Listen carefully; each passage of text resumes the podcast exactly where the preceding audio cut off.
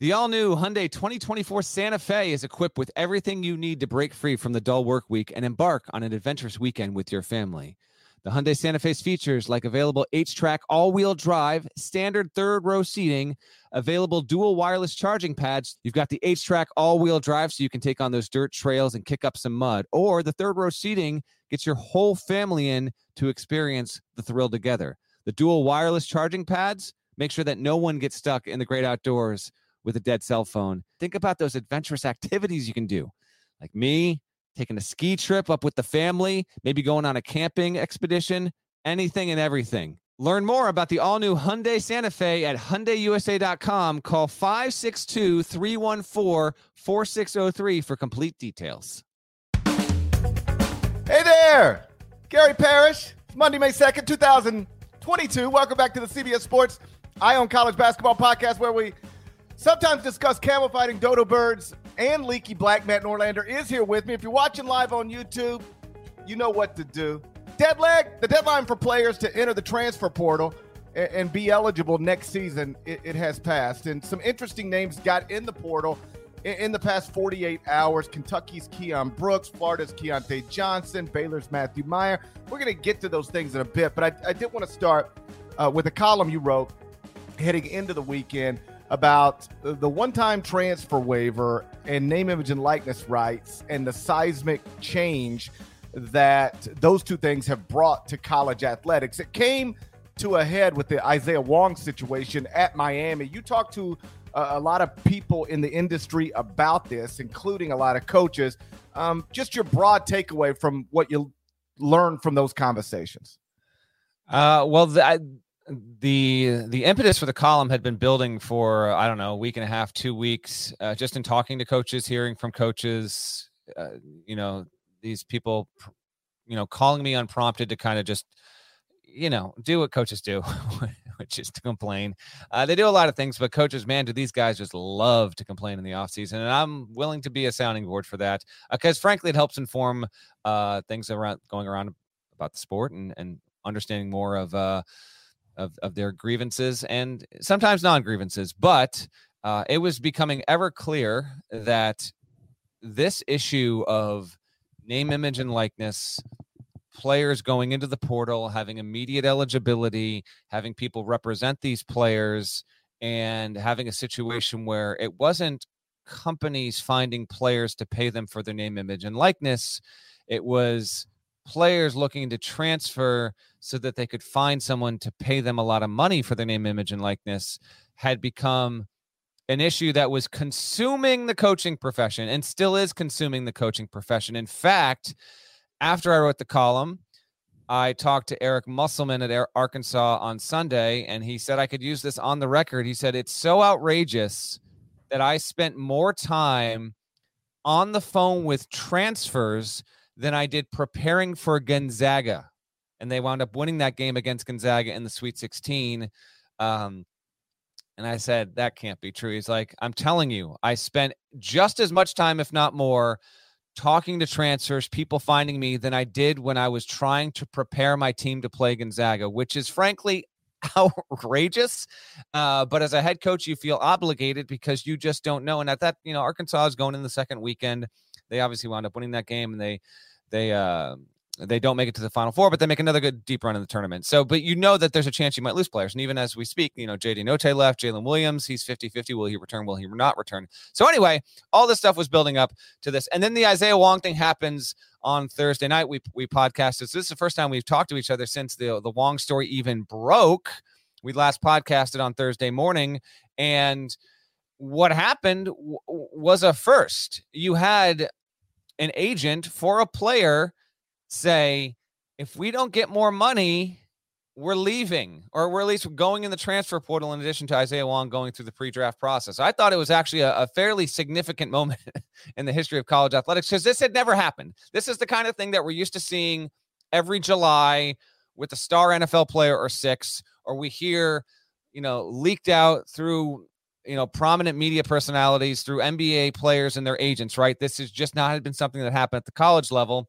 And so it was kind of a, the reason I read the column was Wong really prompted me to do it. I wanted to see if he was going to go through on going into the portal. He stared down a billionaire. And to be honest, both men kind of got what they wanted. Wong is not going to get more money from John Ruiz, this Miami booster, this billionaire uh, who already signed Wong to a deal. And then Nigel Pack came in and got more money after not doing a thing to help Miami make its first Elite Eight in school history. Wong's like, I want more. And then Ruiz apparently, you know, they patched things up. Wong's not going in the portal. He'll either return to Miami or he'll pursue a pro career. I would think returning to Miami is the much more likely scenario at this point. And um, he just, you know, his threat to go into portal, it, it wilted away within 24 hours. So uh, there's a ton in the column. I don't want to ramble too much here, but it just addresses this thing that's not surprising, but still, eh, you know, we really need to talk about. And that's the fundamental difference between guys that have earned their money through name, image, and likeness. Companies are finding them. They want to. Pay, Kansas players reaping rewards off of taking a title tour GP right around that stake. Oscar Tshiebwe standing to become a millionaire playing college basketball. The likes of Hunter Dickinson. These kind of players where they're established, they're returning to their schools, they're getting paid because they actually have value. You know, there's a difference between that.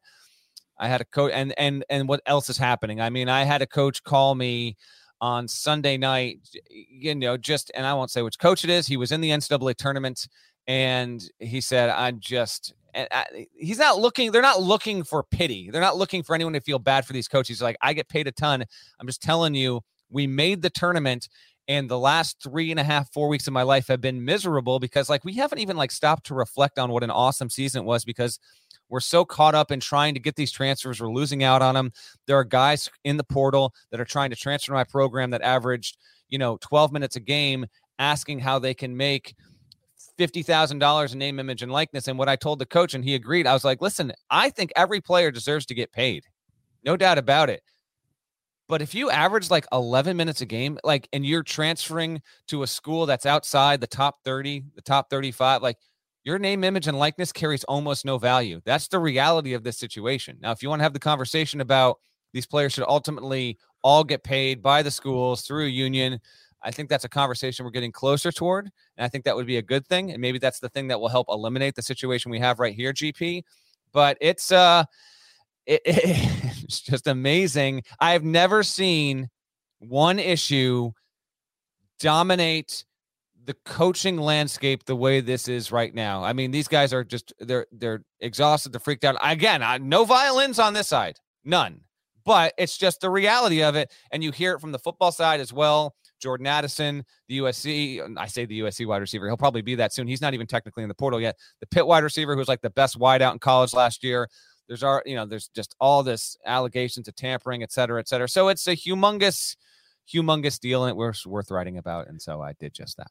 I, I thought the Isaiah Wong situation was awesome and and really noteworthy. Um, it, just to contrast it with where we were, say, even 10 years ago. Like, can you imagine 10 years ago a college basketball player's agent announcing on, uh, you know, through a media outlet um, that if his client doesn't get more name, image, and likeness rights money, he will enter the transfer portal by the deadline. I mean, the whole thing is wild to think about. And the reaction on Twitter was um, hilarious and unsurprising. Uh, people were, some people were really offended by this. And as I pointed out on Twitter, coaches have been telling schools for decades that if they don't get more of this or more of that, they are going to leave, which is the equivalent of what Isaiah Wong did. Now, John Ruiz called his bluff and and then like said, but I'll help you get some yeah. more over here. And so yeah, everybody, Nigel. Uh, I mean, Isaiah Wong's going to get a you know more money than he was going to get you know this time last week. I'm assuming, but it's not going to come from John Ruiz, who gets to say, um, "I told you I don't renegotiate, and I don't." So like, don't try to. We we reach a deal. That is the deal. We're not going back to it. So everybody gets to walk away from it saying, um, you know, I accomplished what I wanted to accomplish. So good, good for the Miami community. But I'm just not going to be offended when players do in this space, when players do exactly what coaches do all the time, at least coaches with options. I remember a coach at some point over the past 10 years um, had a good job, but was offered what is, you know, if you put both jobs on the table for an unemployed man, he would take this other job. So it was a, it was a better job, but like the guy liked his job and he was waiting for an even bigger job. And I was talking to him while this was like still going on. And I was like, Are you gonna like would you take this? Can they throw enough money at you to get you to do it? And he said, No, I'm not gonna take it. But what I am gonna do is drag this thing out long enough so that I can get what I want from my current school. Like I want a bigger recruiting budget. I want more money for my assistants. I want more private planes. So I'm going to tell my school if you don't give me these things, I'm, I'm, I'm I'll go take this job. But if you give me these things, I'll stay here. And th- he got what he wanted and he stayed there. How is that any different than what Isaiah Wong did last week? I mean, it's not. And so um I I this is the space we're now working in.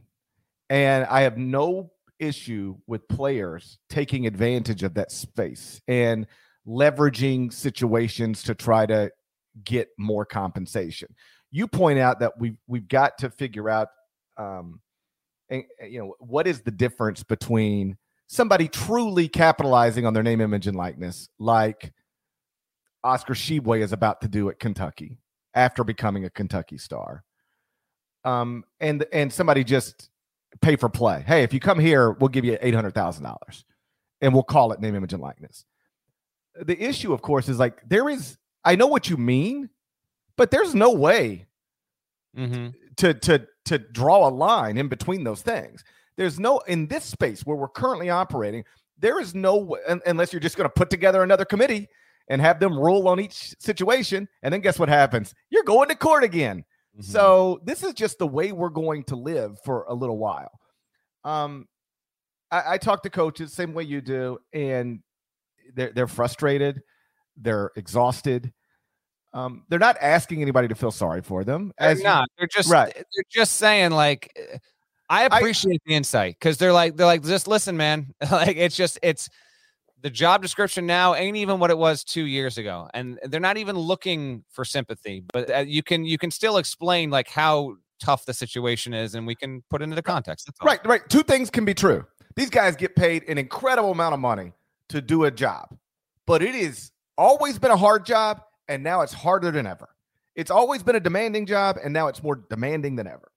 And I thought Brad Underwood's clip from last week that we talked about was perfect. He said, It's not fun. This is not fun. Um, you know, I, I've heard from other coaches who say the job's not fun anymore. The paycheck's great. I love the practices, but I don't like the, the rest of the stuff, man. This is not what I thought I was. This is not what I thought my job was. So when I when I talk to coaches and even other people in the industry, they say two things largely. The NCAA had decades to work on this and get out in front of it and try to come up with a system that was more fair for the student athletes. But they kept giving nothing. And then student athlete empowerment became a thing. And now here we are in this very complicated space. So this is the NCAA's fault. And the NCAA is getting what it deserves, I guess. But what they also say, and and I on some level agree with this that this model we have right now is not sustainable. Um, that that that stu- again, both things can be true. Student athletes deserve to capitalize in any way um, that that any other normal student would be allowed to capitalize.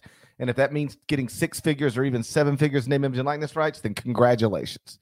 But the way it, the system is operating now with agents literally calling other schools and saying, I, I represent a player at school A. He is interested in coming to your school, but it would take this, this, this, and this. Can you get that done? Like, I don't know if that is sustainable. And so Dan Wolken, uh, my friend at, at, USA Today, wrote a column about this as well. And one of the points he's made is a point I, have made for a while and um, something he and I have talked about, uh, you know, extensively over the years, and that's that um, the first step in quote fixing this, if you think it's an actual problem, and not everybody does, but if you do, is you've got to acknowledge that this is professional sports. You, it starts there. The, the the the clinging to amateurism. It, it, it, as long as you're doing that and allowing the boosters to just pay everybody however they want, it is going to be uh, complicated and frustrating and exhausting for everybody involved. And there'll be some nightmare stories that emerge. So you've got to let go of that and acknowledge that this is professional sports. And as Dan wrote, make the student athletes employees, cut them in on the massive amount of revenue being raked in by football and basketball, collectively bargain the terms of engagement, and then sign athletes to enforceable contracts. That is the end game here. That's where we have to get to. Now, who's smart enough to lead us there? I don't know. The NCAA is, you know, operating with a operating with a lame duck president right now. How we get there, I'm not sure. But that is ultimately where we have to get. And until we get there, this is the world we're living in right now.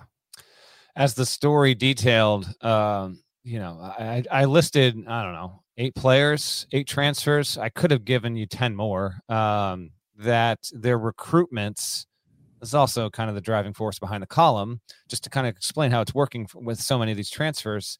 Not every single one, but plenty of like what are considered like, you know, top 25 to 30 guys. What's happening is they've gone into the portal and be it an agent, a parent, some sort of represent, representative uh, is going to other schools or when they're contacted saying, yes, we want, I want to be clear in how I'm framing this.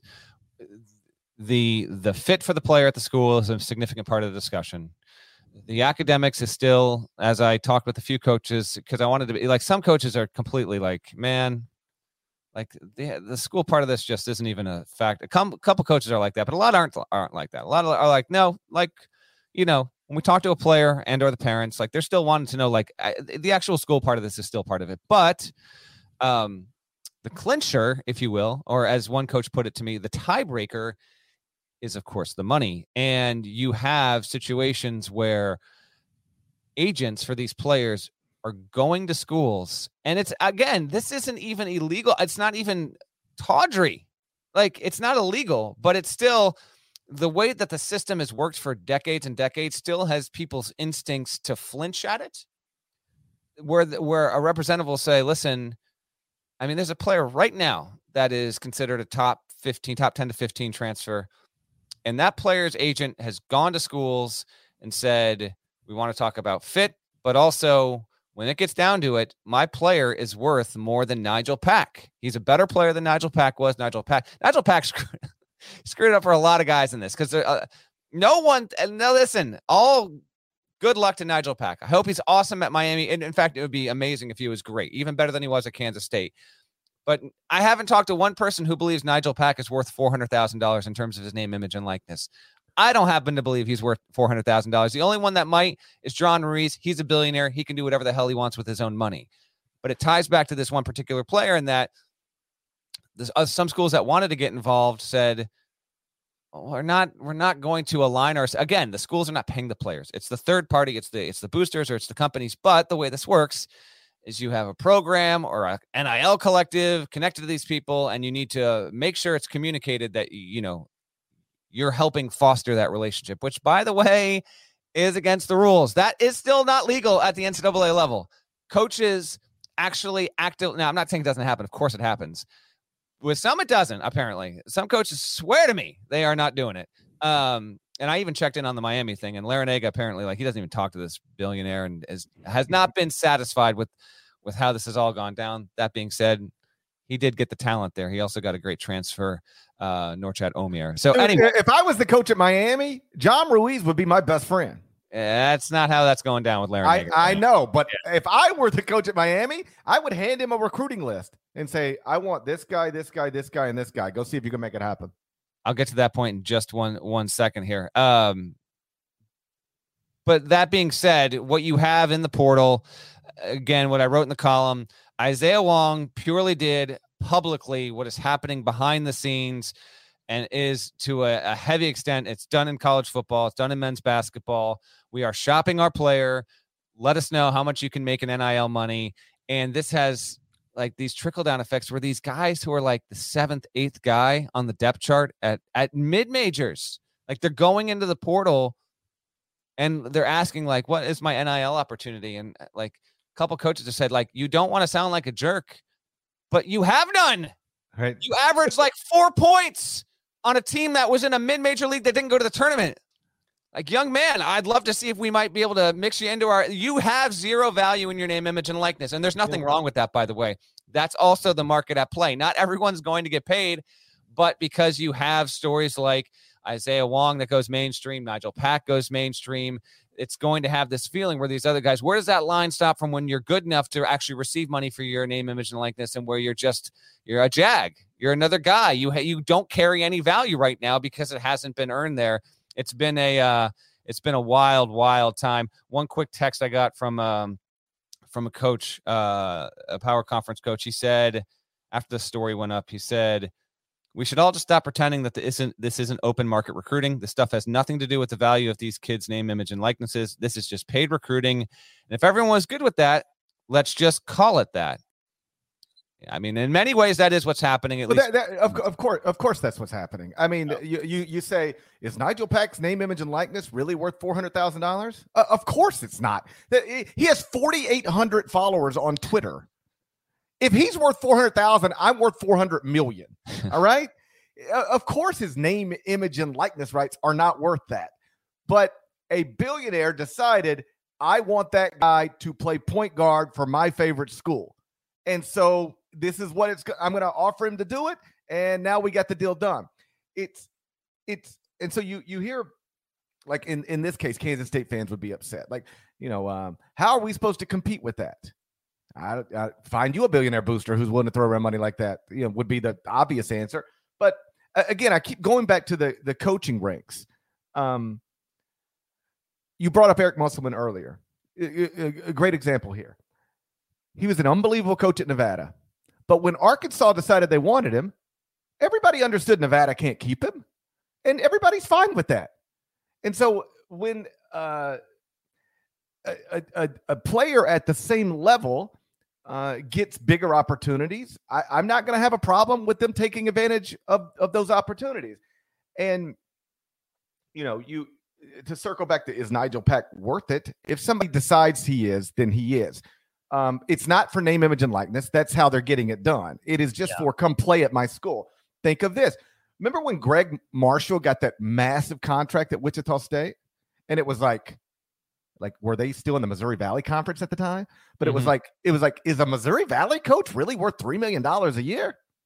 If some billionaire booster decides that's what I want to pay him to, to be here, then absolutely. How is that any different than what just happened with Nigel Pack? It's not. A billionaire booster decided this. I don't care what Nigel Pack's actual worth is to somebody else. I want to make sure he plays basketball here. This is how much money it's going to cost to make it happen. Deal done.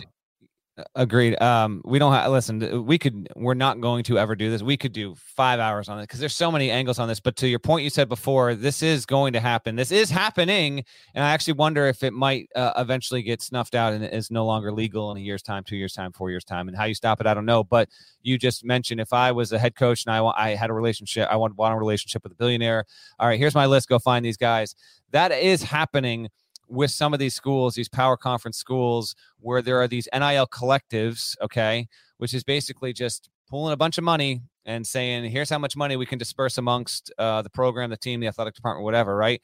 And I mean, there's one school, at least one school uh, that I was told about in the past 48 hours where they are going to hire, at least they plan to hire a full time person at this school whose job it will be explicitly to scout, recruit, and bring guys in from the transfer. It will be their job. Like, here's our collective.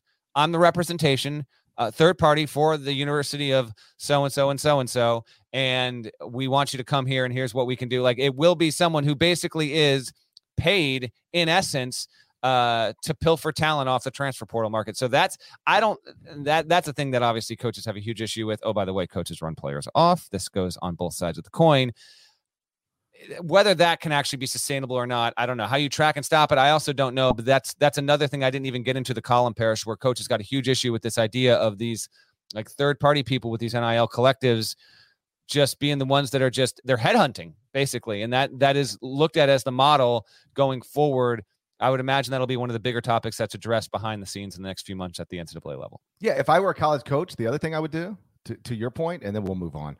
Um, I'd hire a general manager, somebody who is a de facto general manager, Yes. who is who is dealing with all my boosters and figuring out what money is available and who is um, you know, eh, to whatever extent they're allowed to be.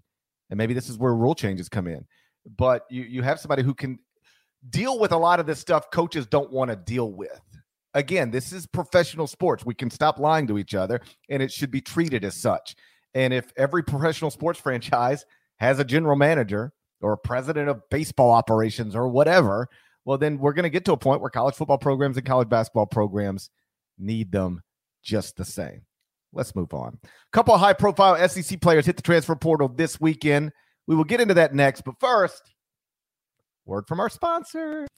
Are you looking for a new basketball shoe? If so, this is Gary Parrish here to tell you that the New Balance Two Way V4 features the groundbreaking use of fuel cell technology with fresh foam, creating the ultimate combination of rebound and cushioning. Every step feels explosive and dynamic, and the upper construction features a lightweight textile that's supportive and breathable. So whether you're hitting the clutch shot or locking down the opposition, the Two Way V4 gives you the tools to play at a high level. Learn more and purchase the two way at newbalance.com. Okay, picture this. It's Friday afternoon when a thought hits you. I can spend another weekend doing the same old whatever, or I can hop into my all new Hyundai Santa Fe and hit the road. With available H track, all wheel drive, and three row seating, my whole family can head deep into the wild. Conquer the weekend in the all new Hyundai Santa Fe. Visit HyundaiUSA.com or call 562 for more details. Hyundai, there's joy in every journey. Couple of high profile SEC players hit the transfer portal this weekend. Kentucky's Keion Brooks and Florida's Keyontae Johnson. Um, let's be real quick on these, and I'm I'm going to hold both of us to it. Uh, let's start with Keion Brooks. Started 33 games at Kentucky, double digit score. So this isn't somebody who was buried on the bench. He was a real player, a starter for a team in everybody's preseason top five. You surprised he's leaving John Calipari's program? Uh, a little bit, but I want to say it's hard to keep track of all this. I want to say like around the final four. I heard that this was a distinct possibility that he would wind up going into the portal there. So I'm not surprised on that level. He would rank among uh, some of the best there. I do for our listeners. That, so we're clear on one thing because everyone was talking about this May one deadline. May one deadline. It's come and gone. Um, you might have seen a few reporters uh, express this, but just as a reminder, if you're listening, you aren't aware, players had until 11:59 on Sunday night to go to their compliance office and say, I want to go in the portal and formally request. And then the compliance officers have 48 hours to actually officially log it. So throughout Monday and throughout Tuesday, you will see more and more names populate, get reported. These guys are now in the transfer portal. They did not miss the deadline. There's just a there's a delay, there's a buffer there. So just be aware on all of that. Uh, I got told one relatively intriguing name. It was off record. I can't share it, but this is a top I'll be surprised if that player goes in, but it's like a top 25 player in the country that might go in the portal here. So we'll kind of wait and see if that guy uh, jumps in there or not. A uh, little blind item for you. Keion Brooks a really, really good player. I would I would rank him among the top 10 to 12 overall transfers that would now be available on such a list there. But no, to your question, GP, not utterly surprised. Kentucky still got some some roster management to uh, to deal with. In addition to, oh, by the way, it just lost um, Jai Lucas, one of its assistants, who is now going to Duke. Um, my understanding is this isn't some like uh, leverage play to try to get more money to come back to Kentucky. Uh, that he's actually leaving Kentucky. Um, but you know, it, it, it appears he just wanted a bigger role, and you know he's a he's a role player on a very good team, a good role player on a very good team, and he wants to be a star. I just don't know that he's a star or at least capable of being a star for a very good team. But, you know, he, can give it his best shot. Sub 27% three point shooter in all three years of college.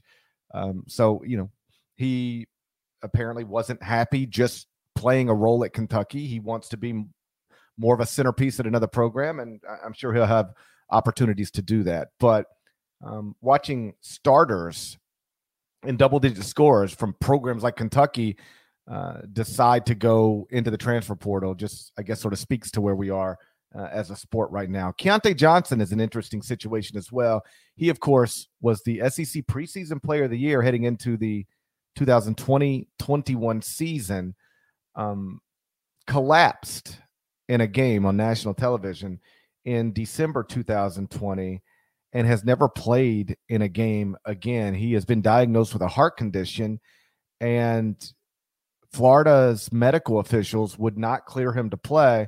So I assume now he's just looking for a school where he'll be cleared to play, right? Yeah, but he's also been accused of sexual assault uh, in recent months there. So there is a whole lot going on here. Um, there's just no read on what Keyontae Johnson's future holds. Uh, he also, you know, tried to explore what his chances might be in terms of taking a professional avenue. I was told, um, you know, prior to his life changing forever with that collapse and, you know, in late 2020 um, was projected as like an NBA level talent. But between the questions there and the unanswered questions with being accused of sexual assault, a very strange story. But he is, I mean, in terms of like uh, known players that have gone into the portal, like him, Emoni Bates. Here's a random nugget for you. I know Michigan fans are like thinking Emoni Bates might. I was told that um, Michigan is not recruiting Emoni Bates. I was told that could change by Monday, but I was told over the weekend that's not even the case there. So he's another big name. Keyontae Johnson, Emoni Bates, Keion Brooks, you mentioned some of the biggest names that Matthew Matthew Mayer. Matthew Mayer went in, right? That happened in the past 24 hours. Yeah, so. but Jonathan Givony from ESPN is reporting that Mayer is um, he wants to stay in the NBA draft. His plan at this moment yeah. is not to play college. A lot of these guys are entering the draft and entering the transfer portal as well, just as a backup plan. Like if I decide at the last minute to pull out of the draft, my options will be completely open to transferring. So Matthew Mayer's in the transfer portal, but doesn't appear to be, um, you know, uh, it doesn't appear to be planning to play college basketball next season. I would list those four along with these guys as the best transfers available. Iowa State's Tyrese Hunter, who's a lot of these decisions are coming very soon, some of them this week. Uh, AJ Green from Northern Iowa, Isaiah Mosley just went in uh, from Missouri State, really, really good score. Baylor Scheierman from South Dakota State, Kevin McCullar, who said he's going to either go pro or he will commit to Kansas or Gonzaga, uh, formerly at Texas Tech. If he transferred in league, that would certainly be intriguing. Um, Kenneth Lofton Jr. is another one who's pursuing a pro career. I think if he were to return to college, that would really uh, benefit him. I mentioned Bates, Malachi Smith from Chattanooga, KJ Williams from Murray State, Antoine Davis, who could be who could finish his career among like the top three scorers in the history of the sport by nature of getting the bonus year from Detroit. He's out there. Uh, he's another player who wasn't listed in my article, but uh, multiple coaches have said there is an NIL there is an NIL figure attached to his recruitment. Uh, Kyle Lofton from St. Bonaventure is another good one. Manny Bates. Those are, I think, the best transfers available for the most part. Again, a lot of these players will commit this week. Some will commit next week.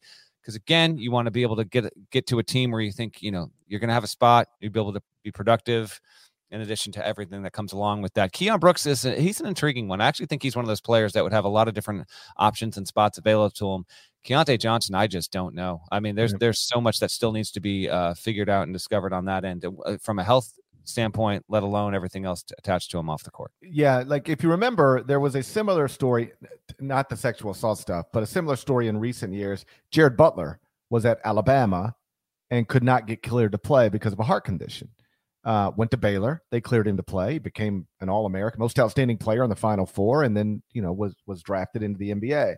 So um, if you're Keyontae Johnson on a basic level, you're just trying to find a school that will medically clear you to play. But you're right, the sexual assault allegation does uh muck it up a little bit. Like you really want to take somebody with a serious medical condition and a sexual assault charge, uh, not charge allegation Mm-hmm. Um, I, I'm not sure. I'll let other I'll let the universities figure that out, but that'll obviously it obviously complicates the Keyontae Johnson uh, situation. Before we get out of here, uh, real quick on the Iverson Classic, I was on the sideline over the weekend. Um, was some of the best high school basketball prospects in the country competed against each other. Unfortunately, Amari Bailey, the UCLA commit, he pulled out of the Iverson Classic. So that was a little deflating. Really? That was a little deflating. Uh, a little disappointing. Interesting choice of words there, my man. It was a little disappointing. But um, beyond that, awesome day. Um, got to work with J.R. Smith for the first time, who was awesome. Mhm. Uh, like you know, just fun to be around, but also just like he was actually very good on the broadcast. He had never done that before. Um, you know, been a color analyst, and so he was fun. Uh, Brent Stover, obviously terrific. Allen Iverson was a part of the broadcast for about 10 minutes or so. He was terrific. John Morant was there. Um, and I, I thought this was interesting. You talked about Michigan earlier. Very early in the broadcast, because JR had flown in a few days early and worked with the players, like, you know, worked out with them, coached them, went through drills, that kind of stuff. And very early in the broadcast, um, Jett Howard made a play. And J.R. Smith said, that's the most NBA ready of all these guys. Ooh, how about that? Okay. So I really, I've said this. La- I said this last year. I, I I don't know if it'll be, I, to me, Jett Howard is like uh, second by his second year, he'll be an elite college player. I don't know if maybe he'll be one and one done, but it's interesting that you said that. it stood out to me because on the court is Kason Wallace, who is uh, terrific. Um, Keyonte George, Kason going to Kentucky, of course. Keyonte George going to Baylor. I mean, like high level, you know, top five, top 10 guys. Jett Howard is not thought of that way by the recruiting analysts. He's like a borderline top 40 guy, four star prospect. And J.R. Smith said, That's the most pro ready guy here. I was like, hmm, that's interesting. I've never heard anybody say that. And then Jett Howard goes on to be the MVP of the game. Um, after the game, I'm I do a post game interview with Jett, but before that, I'm sort of waiting for them to throw it to me.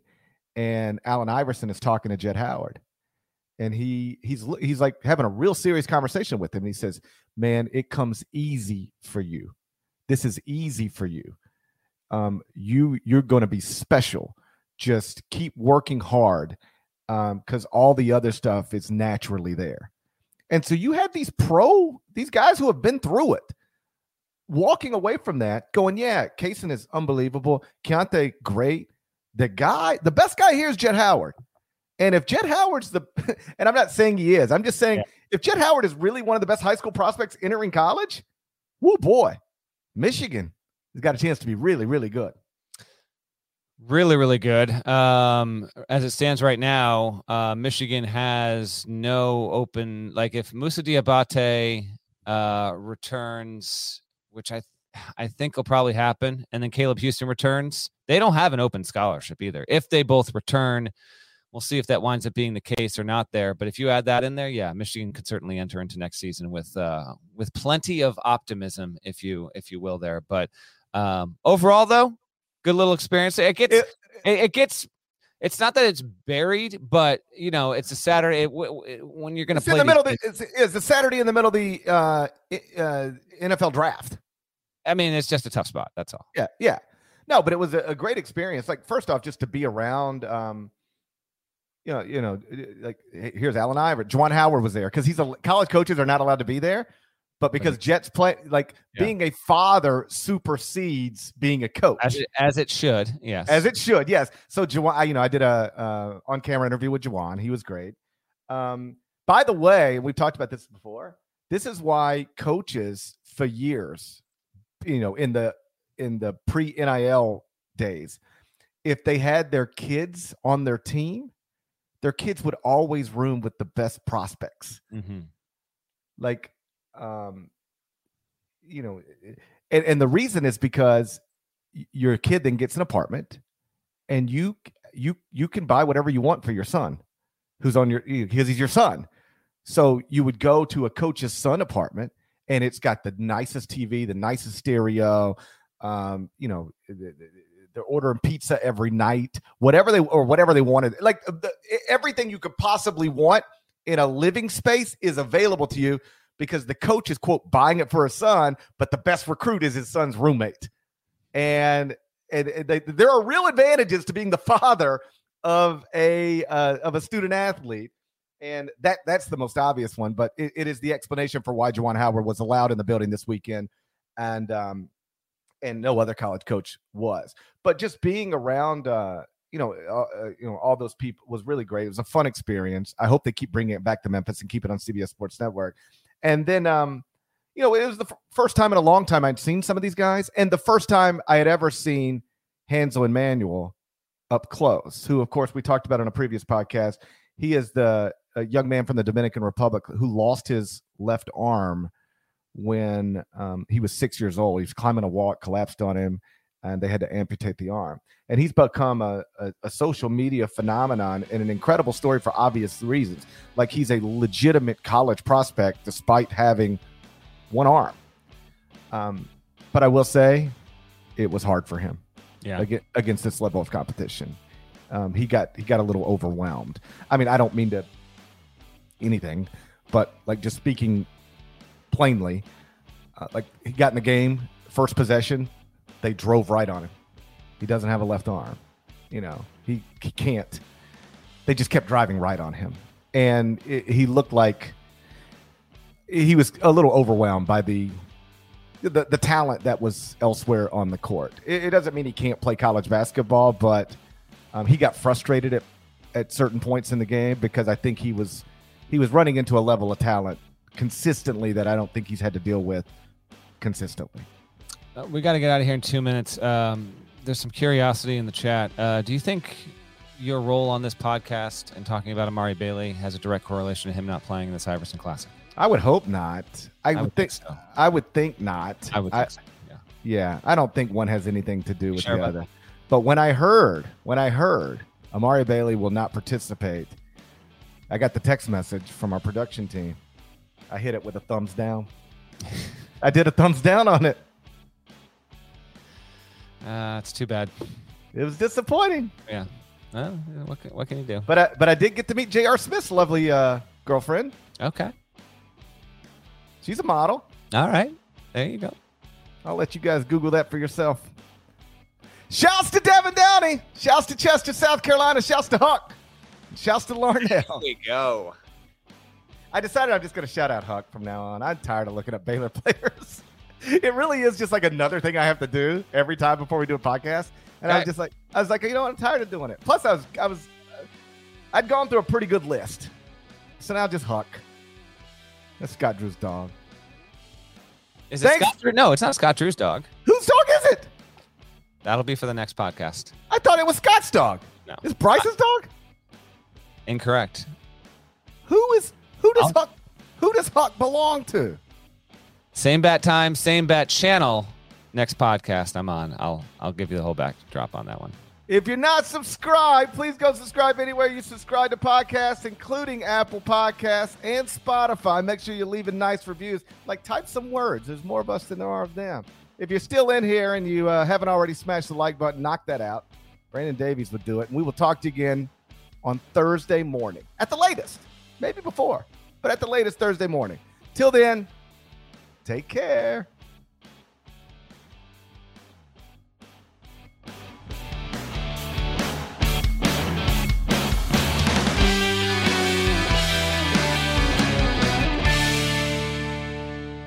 CBS Wednesday. We have so many cool, diverse people from different backgrounds, different beliefs, different upbringings, and it just keeps growing.